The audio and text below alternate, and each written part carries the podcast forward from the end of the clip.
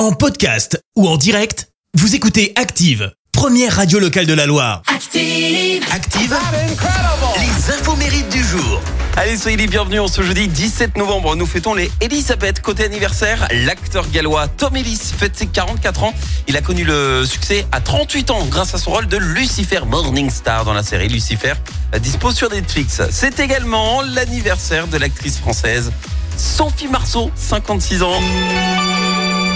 Elle a été révélée à 14 ans hein, grâce au film La Boom, qui lui a permis de devenir d'emblée une vedette du cinéma français. Et pourtant, c'était pas du tout euh, son plan de départ. Elle n'était pas fan euh, de cinéma. En fait, elle s'est juste rendue au casting de la Boom sans réelle conviction. Elle voulait juste se faire un peu d'argent de poche. Et avec la Boom 2, elle obtient le César du meilleur espoir féminin. Pourtant, euh, elle est devenue star par hasard, du coup. Info People, euh, d'ailleurs, sur Sophie Marceau, elle a eu le droit à son petit scandale hein, dans les tabloïds.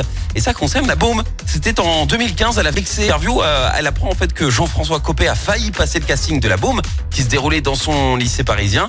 Et elle a alors euh, déclaré J'ai failli jouer avec Copé. Peut-être que ça aurait rendu service à la politique s'il avait fini au cinéma.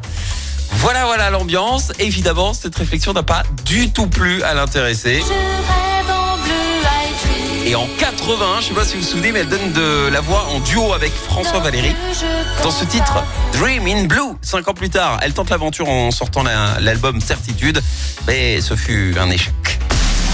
La citation du jour. Et ce matin, je vous ai choisi une citation de Sophie Marceau. Écoutez.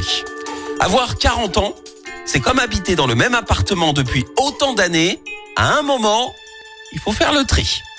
Merci, vous avez écouté Active Radio, la première radio locale de la Loire. Active.